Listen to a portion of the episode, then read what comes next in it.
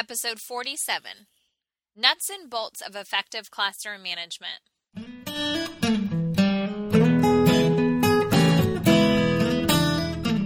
Educators, is your passion tank running on empty? Look no further. Gretchen of Always a Lesson has a double dose of just what you need. Come fill yourself up with an empowering educators podcast to start your day feeling empowered.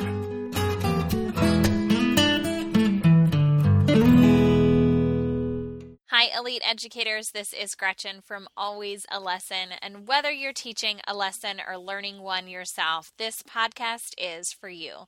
I'm here to empower you to reach your potential, and I refer to you as elite because honestly, only someone that is elite would take time to invest in themselves by listening to a podcast like this to help hone their craft. I am still enjoying going through all the reviews you're leaving on iTunes. It's definitely encouraging me to continue putting out great content, but also really getting feedback to what you like and any tweaks that you wish for me to change. Today's shout out for a rating and review goes to Dance Capades, which their review was entitled A Well Organized Resource. So they say, as a former consultant in education, I like how this podcast provides help on a variety of fronts to our dedicated and busy educators. Oh my gosh, isn't that true? busy is an understatement. They continue every teacher spends time in different challenges or experiences at different times, depending on the dynamics of the classroom situations they're confronted with, and this show will meet you where you are. Oh, that's good. I want to talk about that. Great host and direct access to the content that helps. No fluff or time wasting here. Nice work. Thank you so much, Dance Capades. That was a thorough review. Very appreciative of that. I like how you mentioned that we're all facing issues at different times and that you can tune into the show and find one that hits your current need. And so it really is meeting you where you are.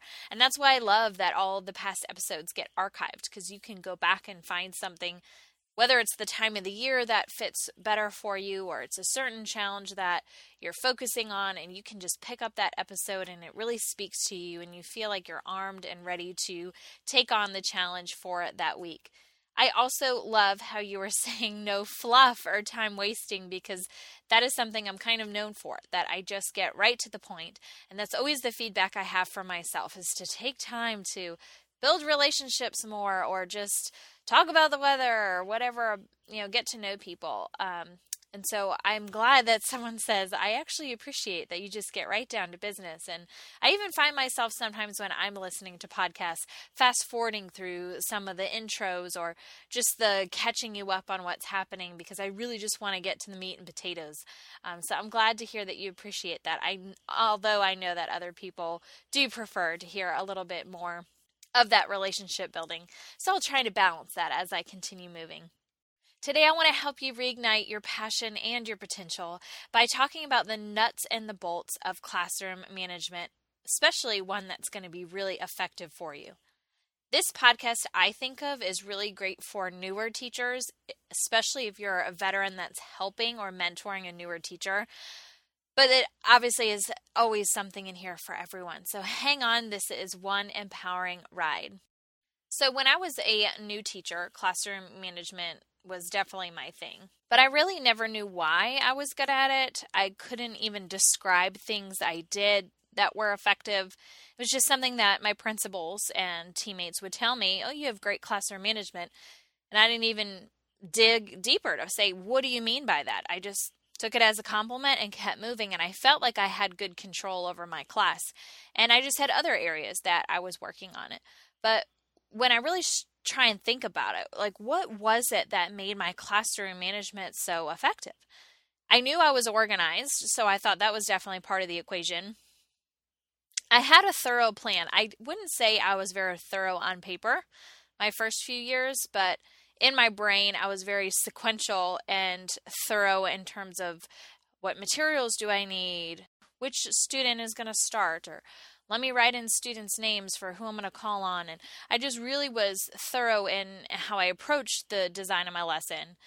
So I knew that that was a factor. And then just my commanding presence and my demeanor, I knew being a leader that just naturally came out. So I knew those three things had had to play a part or a role, but I wasn't really sure how and if there was more to it than that. And honestly, because no one ever asked me, I never had to come up with an explanation. But it wasn't until I started coaching that I really had to break down classroom management into pieces. And that's when I realized how huge of a skill managing a group of kids is, especially even if you have one more child than you've had before. I know that sounds crazy is, oh, I went from 20 to 21. You know, what a difference that is, but it really is. It totally throws everything off, especially when you have odd numbers. That drives me crazy. At least for planning groups and things but it is it's another person that you have to account for and, and think through and it's not impossible at all it just requires you to take an extra second when you're designing your lessons and so I think of classroom management as like this umbrella skill. And then underneath it are numerous mini skills. And I really could talk about classroom management forever. But I wanted to really hone in on just a few aspects that I think could really catapult your management in the right direction before we get too nitty gritty. But the reason I call them nuts and bolts is because I think they really are foundational things that really control if something's going to happen or something's not going to happen. And a lot of the way I manage a class is preventive. And I think that that is what my message will be to you today is the more that you create structure in your class, the more that you can avoid opportunities for disruptions or undesirable behaviors. So, one of my favorite books is Teach Like a Champion. It's by Doug Lemov. They're actually in their second version. It's called Teach Like a Champion 2.0 that really helped me put a name to the techniques I was using because the book really is like a page to maybe three or four, maybe even five pages if it's a really detailed technique. So you can hop around the book as you will. You know, oh, I got that one, I know that one, or oh, what's this? This sounds great and it's just a quick read and it's here's what this looks like actual kids and teachers using it hey click on this link and watch the video and see it live. I mean it's just so helpful but it really helped me start naming the things i was doing. So now when people said hey how do you manage a class? I'm like oh here we go. This is the techniques i use and this is why i use them it really helped me fine tune what I was doing already, and that way I could be more effective. So it wasn't just, oh, yes, I do this, but it was, ooh, I do something similar to this, but this is so much better. I'm going to tweak a few things, and, and now I'm good to go. And we started using that book with our new teachers. So we had a mentor program and we designed our professional development once a month for these new teachers using these techniques. And the feedback was really strong as to wow, I mean, they're simple, simple techniques. You wouldn't think that changing one little way you say directions or you know creating a route to get to one place in the classroom is going to have a huge effect but it totally does and they mentioned a lot of these classroom management techniques saving them time um, and that's one thing i'm going to talk about later but when you really are structured, you save a lot of time in your day and you end up having more time to teach or work one on one with students. And that's what teaching is really all about. So, what we're doing is kind of tightening up all the other odds and ends that happen in a lesson or in a classroom. And so you can really spend most of your time teaching. Sounds very simple because it is. So, upon reflecting, like, what is classroom management? What would be the foundations? What are the nuts and bolts? It really comes back to planning what you want. And so, if you don't know what you want for a lesson, there's no way you can plan for it, and certainly no way your kids are going to respond in a way that's what you want. And there's two words here that come to mind when I want you to plan what you want. It's what and how. So I want you to think through what is it I want my kids to do and how do I want them to do that? And how is usually the part that's left out and where most new teachers struggle because they say, "Oh, well I wanted them to fill out this graphic organizer." And it's like, okay, great. Are they working by themselves? Are they working in pairs? How much time do they have? What materials are they using? Can they look it up in the book? What's the noise volume? All these other pieces that you're thinking, oh, well, I didn't really think about that. So, if you had planned that ahead of time, you would be able to preface some of that when you're giving directions to your kids, and then they're able to be more successful. One, they know what the expectation is so they can rise to the occasion, but you're also taking the guesswork out. Here's what I want you to do, and they're able to then do that. And so you're saving time, saving lots of headaches, and you're thinking to yourself, gosh, is it really this easy? What I realized and what I've mentioned many times on the show is teaching is 90% planning and 10% actually being on stage.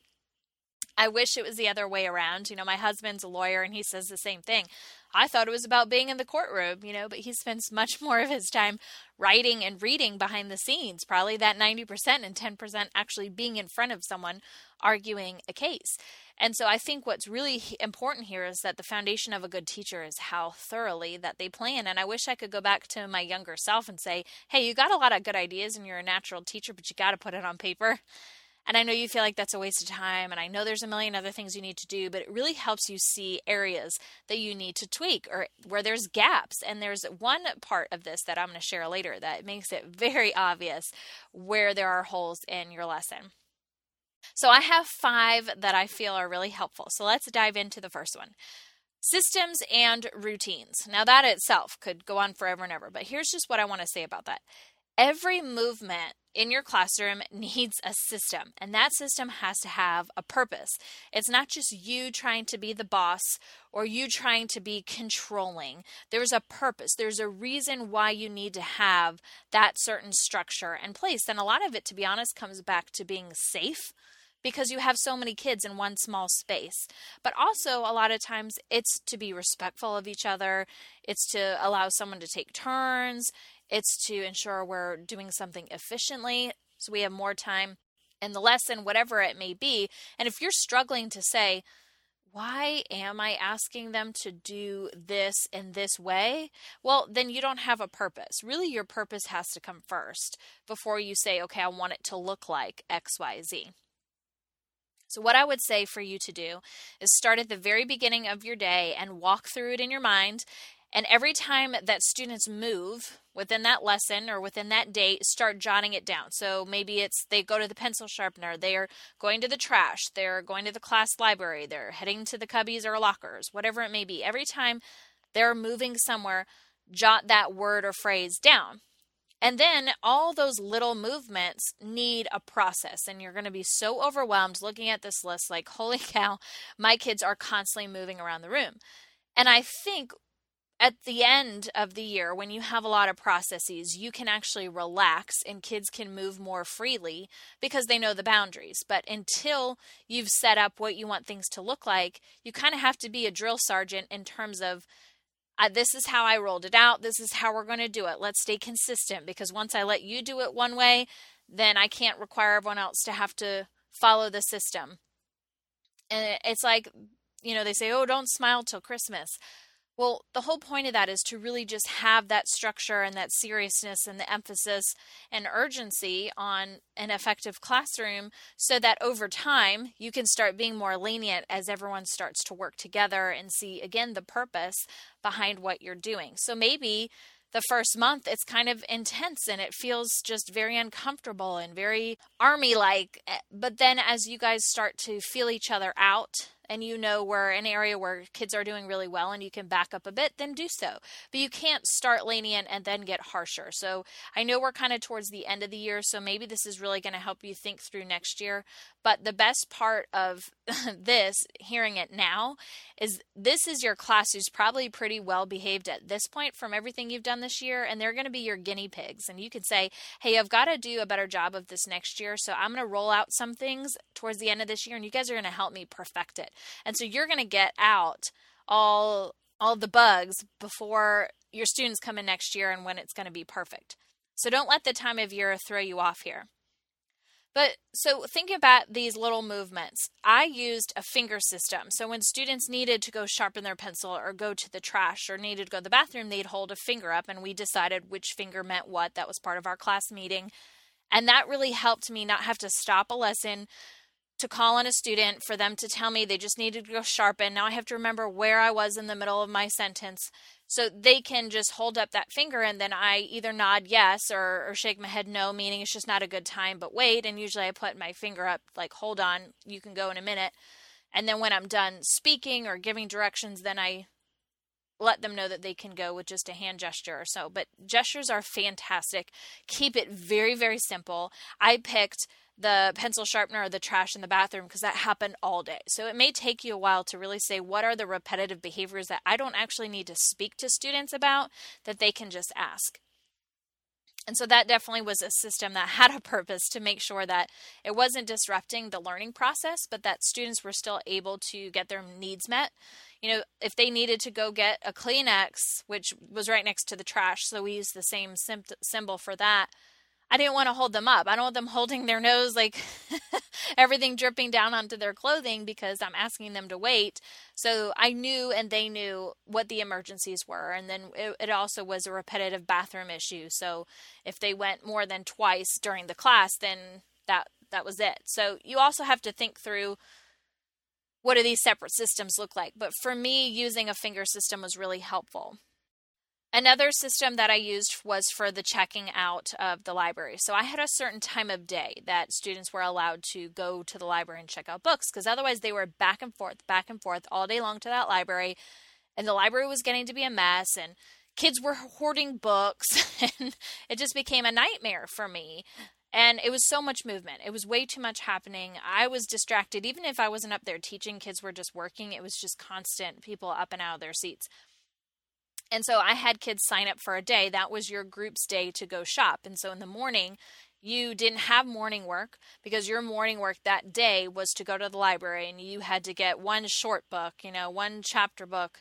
You had to get a historical fiction, whatever it was that we were working on in all our subjects. Because remember, I taught elementary, so I had the, I needed them to think through text for the entire day. So, not just during our English language arts period, but for science and social studies, I needed you to have a good text for that.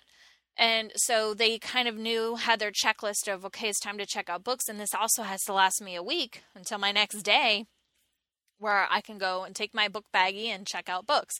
And then there was times at the end of the day when there would be a few minutes of downtime where kids could choose to go and swap out books if they just really weren't into them because that was another thing. They would start a book never finish it go get another book and i'm like okay this generation of like needing new things all the time has got to stop because i'm going to run out of books. But that was another system you know having a time of day you know mentioning the the finger system. These small things have a purpose to make sure that we are a well oiled machine now, the other thing you want to think about is like bigger movements, whole class movements. So, transitions between subjects or to and from specials or lunch. And the thing I'd say here is think about the route that students are taking. And this again goes back to safety. So, I would think about my classroom setup. How, what's the most efficient way from point A to point B? And then I would walk that before I told kids, here's how I want it to go. I actually walked it. I'm like, oh, this is really tight right here. This person doesn't need to take this route. That doesn't make sense because they're closer over this way. And so each group then knew the route that they had to take to line up or to go to this part of the classroom so that we didn't have running because that was a huge thing. Oh my God. Let me like catapult over groups of desks or chairs to be the first one to the carpet or whatever. It's ridiculous. So being able to give them a clear route was very helpful for me and then then of course speaking of the carpet i had assigned spots so there's no reason for you to rush because your spot's going to be there. No one can take it. And then you know every week i'd switch it up. So uh, the prime real estate opportunities could be shared but walking the class, knowing those transitions and those routes were really helpful, especially because I could find those hot spots. And so then I would just create the system and I'd adjust it as I was watching students actually perform it. You know, they've got shorter legs and smaller feet. And so places I thought would be tricky actually weren't that bad for them. And I'd ask them, hey, I know that this would be faster. I just thought it was trickier. What do you think? They're like, let's give it a try. And then if it worked, we kept it. So being open minded with your systems is good too. So I always had everyone get out the materials on the desk all at the same time, but then I would excuse people by group to line up or take the materials wherever they needed to go. And that turned into eventually they didn't need to be called because group one always started, and the last person that was done with group one, then group two knew they stood up, and so on and so forth. And before you know it, kids were just transitioning without needing any prompting for me. And that really is the goal, but that did take a long time. But when you have a system that's working, when you finally get to that stage, it's so rewarding. All right, so let's go to part two. nuts and bolts. We've got teacher and student actions. And so I always thought about teacher actions because I felt I ran the show. And if you've been listening to this podcast for a while, you know it's something that I was working on, you know, really passing that ownership over to the students. And so I would make a T chart in lesson plans. And every time I wrote something down for me to do, that's the teacher, I had to think about, okay, what are the students doing? So if I wrote down pass out papers, then I had to think, okay, what are the kids doing? And I would always write down sitting and waiting. And I'm like, that's ridiculous. What a waste of that child's time. Um, so then I had to start thinking again, like this routine, what can I do to help this be a, a better process? And I wouldn't have known that that was a need if I didn't split up into teacher student actions. And when you can't account for an action either on yourself or the student, that's where the gap is. And so a lot of times I had to assign myself a small group or a student to check on because I was left during the lesson doing nothing because sometimes students really needed to process or to think, and I didn't want to intervene all the time. But I also didn't just need to be standing there. And so over time, I kind of learned what my kids needed and and what were some repetitive actions I could use. But for example, with the passing of the papers, I decided I would just get them started on their reading activity and then I would pass out the paper, which maybe was a graphic organizer. So now instead of kids waiting on me and then me saying, okay, now you may begin, they're starting to read the story. When they get the graphic organizer, they can just start working once they've received it. And then I wanted to be more efficient. So I started passing out they would get started and then I'd pass out the papers maybe to the first person in each row and then they'd pass it backwards. And then I thought, well, how can I make this even better? Because this is really quick right now, but again, it's dependent on me. And that was that ownership I was really working on. And so then I had table group captains, and they came up to my table when I said, you may begin.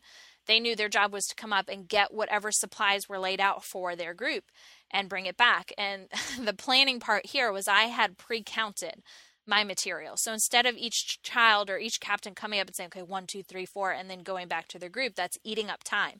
So I already had them counted, and then I would have them laying different ways. So if there were four people in a group, group A would be horizontal, group B would be vertical, and then I would just keep stacking papers on top of each other. So they're kind of making an X or a plus pattern. It was easy for them to just come grab the stack and then they had enough. And if for whatever reason I miscounted, they always brought it back. But for me, that was really a helpful procedure. Everyone was working. Students were then taking ownership over the process, and I was able to dive into whatever instruction I needed to do with my small groups. So, thinking of these student actions helps you really see the holes in your plan where students are just sitting idle. And that's really where behavior crops up. That's where they start arguing. That's where they're starting to play with their pencils or do whatever. I mean, they don't want to be bored, so they're going to find something to do, and then that's really distracting to others. But if you really keep your students meaningfully busy, when you just have to go fetch something or do something or check in with a student, then that's starting to become this meaningful, purposeful classroom. So the third nut and bolt is timing. So plan everything and then some. So transitions are going to take forever in the beginning. You know, maybe a transition just to the other side of the classroom takes five minutes. and then at the end of the year, you've got it down to like a minute and a half or less. But that takes a lot of practice. It takes feedback so kids know what you want from them, how to adjust.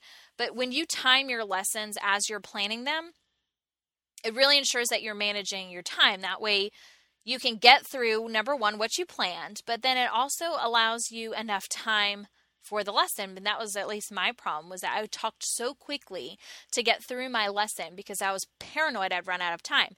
And then i'm left with these five minutes at the end.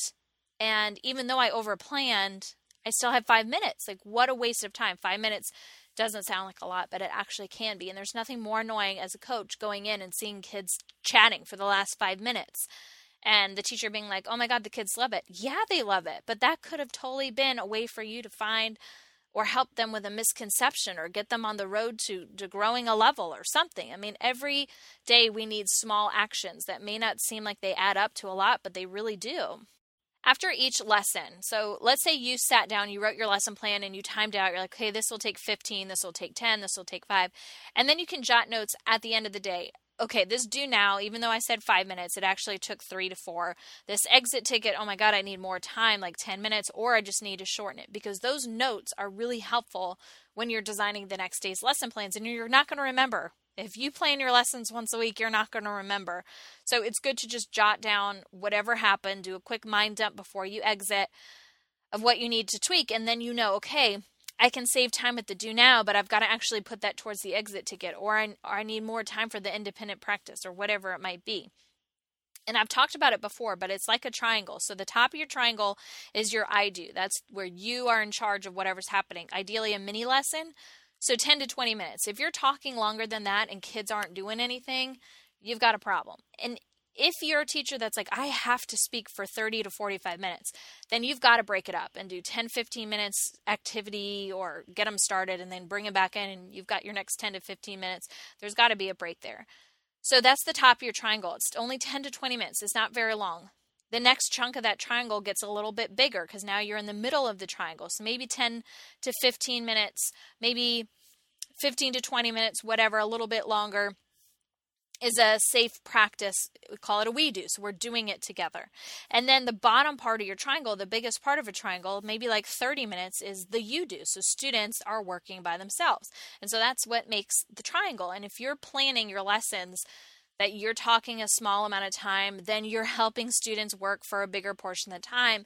But the majority of your lessons is students working by themselves independently. That doesn't mean you're not supporting them, but it means they're grappling with the content for a great porter, portion of the lesson, then you've nailed it. That's great. But now what you have to do is assign that triangle times because you don't want to go over. And I'm not saying you said five, ten minutes for this and you're on minute 11, like you got to stop in the middle of your sentence and move on.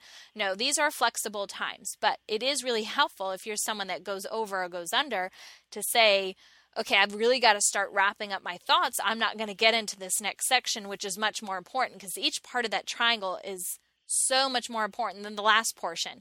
You know, kids need the top triangle. They need to hear your modeling. They need to hear your content. They can't do anything else with the rest of the lesson without that.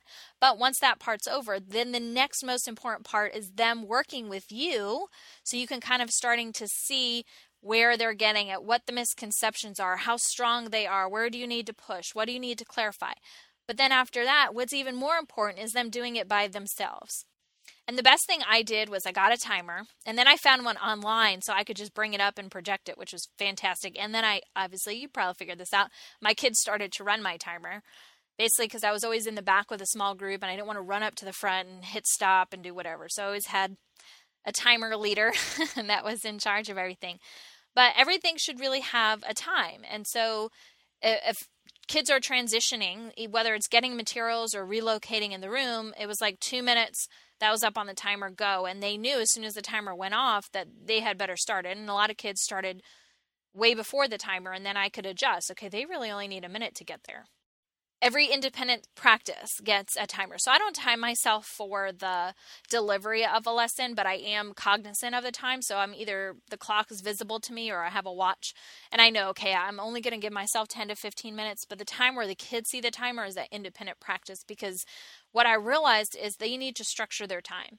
And so instead of saying you have 30 minutes to work on this, I may do 15. And then when the timer goes off, I make an announcement, I share some feedback, I have kids come up and share their progress and model for each other. I give some kind of encouragement for the last 15 minutes, and then they're back at it and I set the timer again. That really helps break up the chunk, but helps, especially the younger students, learn, again, like I said, manage their time. One piece of advice from my mistake is to also make sure you're giving them time checks. So it could be really stressful for them when you're like, okay, time's up, pencil down, we're moving on now. And that's very frustrating because they're in the middle of a thought or they were almost done and no one wants to like have to pick up in the middle of this great idea. So when you say, okay, you've got five minutes left or one minute left or 30 seconds left, they have that warning that they've got to wrap it up or they can jot down notes instead of full sentences, whatever they need to do to just get it on their paper so the next time they pick it up, they're ready to just jump right in again.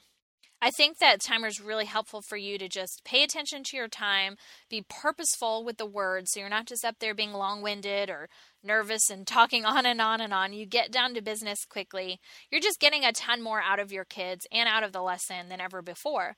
But, you know, start small. Maybe use the timer for one part of your lesson and you do that for a day or two and then you're ready to add on. Okay, maybe use a timer for two parts your lesson. Do that for a few more days and keep adding on because you don't want to do this huge overhaul in your classroom management. You want to try these things out, tweak them as you need to, and then once you're kind of getting it, add on. The fourth things is directions. I would write them out ahead of time. I always had PowerPoint slides or smartboard slides and my literally there were always directions for whatever activity it was going to be because I didn't want to forget a piece. I generally wrote sequential directions, so it was bullet pointed or had numbers. Things were bolded or color coded. I also had the time up there. It just was the place to go when you needed to know what to do. And I couldn't remember all that, and I didn't want to say it because at least the younger kids asked over and over, wait, what do we do now? What's next? What if we finish early? And so I could just have all that up on the slide and it was up there the entire time. And if they asked someone, they pointed to the slide. They asked me, I pointed to the slide. I mean, they never didn't know what to do. And it was very clear when someone was coming into the room to help, okay, what are we working on? They didn't have to ask. There's like, okay, it's very clear where we are. And that was really helpful for everyone. It also makes sure you think through your directions so that there's no missing piece or a kid says, "Hey, what do I do when I'm done?" and you're thinking, "Hmm, I didn't think through that." You should well, and I love the comment. Well, you shouldn't be done. This is more. This is enough time. You know, but it's always good to think through what if a kid is done. Where are they turning this in, or do they need to get my attention, or can they move on to something else? Again, these really push you to think on a more thorough level of this lesson plan. And you might think, oh my God, this is going to take forever. But you're going to realize you're a routine person probably you've got habits and so I kind of set things up every day the same way. Kids always knew the directions were up there. Our routine became the same. And so everyone just kind of fell into a flow. It felt daunting at first, but I could reuse a lot of the same structures um, every single day. So it didn't feel like I had to keep thinking up new things, but I just had to keep repeating that same thorough process. All right, the last thing here is a CFU. It's called to check for understanding. This is the game changer, at least for me and my management. I thought it was good before, but this is really where I started to shine. So I used to wait to see if students understood me. I'd either wait it to the end of my point or even after the end of the lesson or after the directions, but it was just way too late. So what I started doing was checking their understanding along the way and I started catching misconceptions early. I was rightening students' path. We weren't losing too many kids. It just engages students. They're paying better attention because they know at any moment they're going to have to share or rephrase what you were discussing or help a peer out or restate directions. So I feel like I wasn't really losing anyone's attention span because they were ready and willing to engage with me, knowing that a check for understanding could potentially come. But really, honestly, it came out of a need for me to make sure do you guys know what I'm saying before I tell you too much? And I have to go back and do this all over again. I don't have that kind of time. So I'd rather know as soon as we're derailing. But as I was mentioning with the peers, eh, for whatever reason, I must talk a different language than my kids. But I would say something, and then a kid would say, I don't get it and I'd say, "Okay, John, go ahead and fill him in on, on what I was explain, explaining." And then here comes John to the rescue and explains it in kid terms or whatever. And then he's like, "Oh, that makes sense." And I'm like, "I said that," but whatever reason, kids speak the same language. They get each other. They're great translators for my adult speak, and it's just fantastic. So the check for understanding has actually really helped students gain confidence, and they're helping each other always, always, always do a check for understanding before you transition. Because I'd say, okay, go. And then people would get up and they're walking around confused. They don't have their materials. They're like lost puppies. And so I'd, okay, come back. Let's try that again. And that's again why it's really important to have those directions on the board. And when you do your check for understanding, ask the kids, hey, why step three? Why are we doing that? Or what is step five? You know, they don't necessarily have to say them all because it's up there.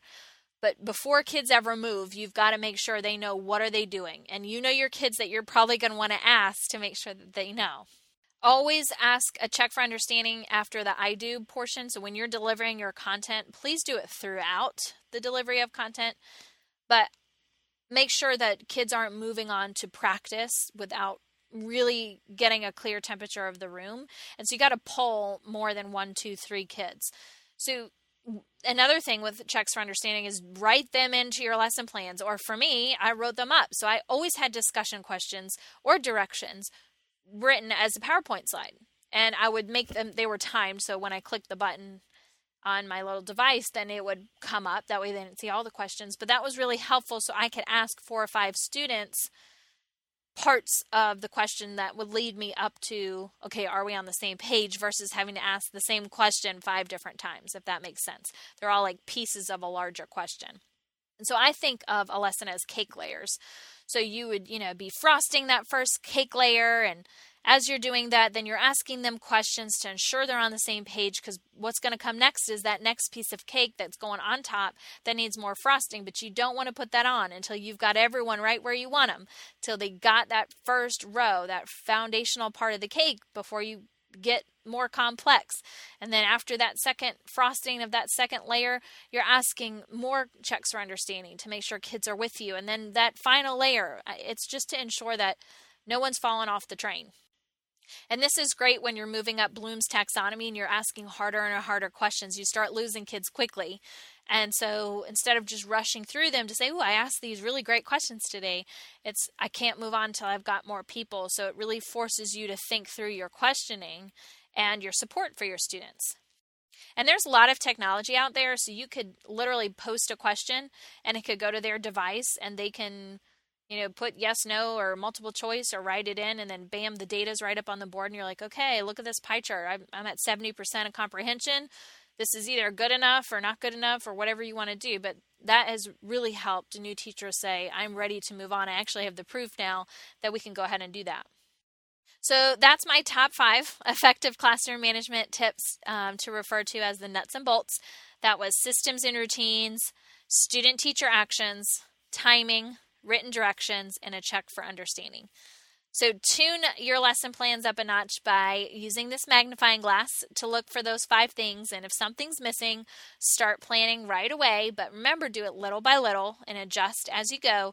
The most important thing is you just take small action every day. So, instead of overhauling and stressing yourself out and your kids feeling like their world got turned upside down, just give one simple thing a try tomorrow.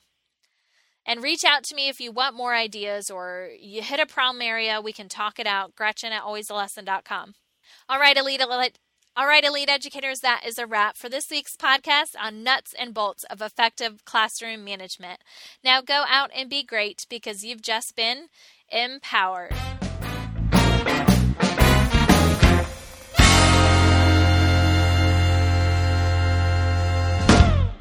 Podcast is sponsored by the Educators Podcast Network, a podcast network that encourages you to think about your profession and succeed in the world of education.